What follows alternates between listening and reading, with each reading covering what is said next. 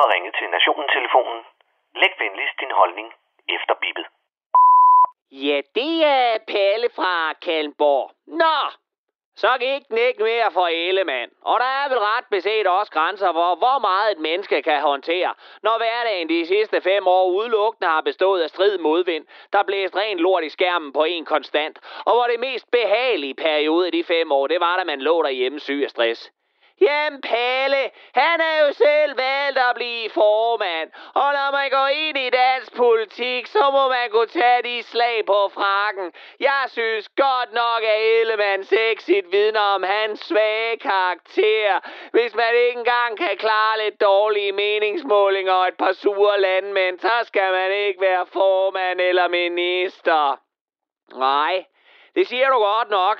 Men skal vi lige være enige om, at den gode Ellemann har stået model til lidt mere end det, du lige nævner der. Ad fy for helvede, Palle. Stemmer du på Ellemann, så bekendt du godt nok kulør på en statsstøttet kanal. Hold kæft, en klam omgang propaganda. Skam dig, Palle. Skam jer Radio 4.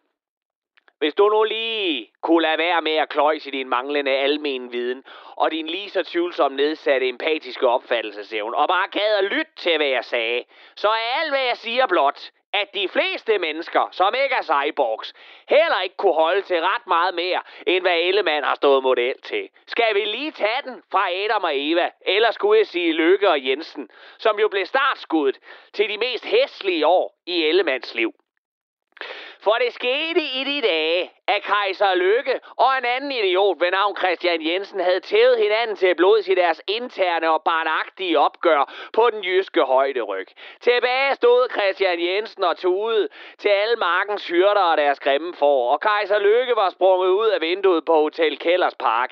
Der stod alle og glode på Uffes enborgne søn, den herre Jakob Ellemann.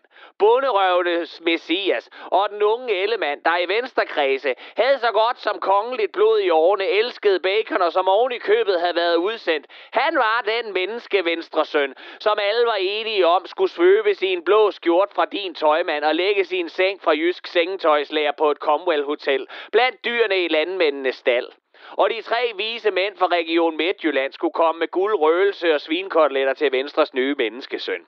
Og selvom Ellemann stod i Venstres baghave og sagde, lad denne kald gå mig forbi, ja, så var kaldet endeligt, og Venstresønnen blev formand og skulle bære Venstres sønner på sine skuldre. Men blandt hans disciple var hende, de blot kaldte for Inger. Hun var på fornavn med alle, fordi alle elskede Inger, fordi hun talte jysk, spiste pizza med banæs og synes, at perker var irriterende. Hun sagde til venstresønnen Jakob, jeg skal gøre dig til hele landets befrier, nu jeg ikke selv måtte blive det, og jeg skal bære dig hele vejen, til jeg er stærk, fordi jeg er som folk af flest, nemlig jyde, og jyden han er stærkere sig. Og så brød hun loven, blev pint under Pontius Pilatus og rigsretten og mistede støtten fra Venstresønnen. Og så blev hun sur og smækket med døren og tog mange af de disciple med sig, som mente, at man er til godt må bryde loven, hvis man var af med perkerne. Herfra gik det kun ned ad bakke for Venstresønnen, som pludselig også mistede sin far, den gamle patriark Uffe, som godt nok ikke var ud af Israels 12 stammer, undskyld Venstres 37 jyske borgmesterkommuner, men blot fra Fyn. Nu var sønnen helt alene men forsøgte at få nye venner i den såkaldte midte i dansk politik. Og som en anden datter af Lot, lå han med Løkke og Frederiksen, dog ikke i bibelsk forstand. Der blev mange af hans disciple forfærdet ved tanken om socialistisk indblanden fra farisæeren Frederiksen, som han indtil nu havde forsagt for alle hendes gerninger og alt hendes væsen. Og ikke mindst den store satan og fristeren Lars Løkke, det dumme svin. Men venstresønnen gjorde, hvad han gjorde, og snart måtte han se sig slået helt ud af de hårde ord fra alle omkring ham, der ikke synes, at det var nok med skattelettelser til de rigeste, selv med en socialdemokrat som statsminister. Venstresønnen sad på gulvet derhjemme og kunne ikke engang klare en avisrute.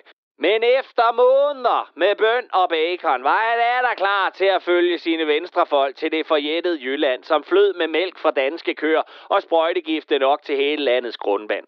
Dog var glæden kort, for Venstresønnen mente pludselig, at de, som bollede deres kvæg i skjul i det mørke Jylland, skulle betale en CO2-afgift for deres svineri. Der blev alle landmændene forfærdet og sagde, han er ikke vores messias, han er ikke engang jysk og bor alt for tæt på strandvejen over i de fine salonger. Der slæbte de venstresønnen op af den jyske højderyg, hvor alle de, som bollede deres kvæg i skjul, og de, som bestemte over rundkørselskunsten i kommunalbestyrelserne i Jylland, spyttede på ham og krævede, at han blev korsfæstet som den falske profet, han var. Og i mandags, der åndede venstresønnen så ud på korset med de jyske røvere på hver sin side, Trolex og Loser. Han åndede ud, og med sin sidste kræfter råbte han, Min Gud, min Gud, nu skal jeg hjem i min faders hus og spise pizza med min familie. Slut prut finale. Tak for kampen, og farvelemand til dig.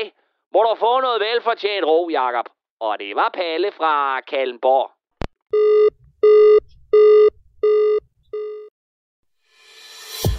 Du har lyttet til en podcast fra Radio 4. Find flere episoder i vores app, eller der, hvor du lytter til podcast. Radio 4. Ikke så forudsigelig.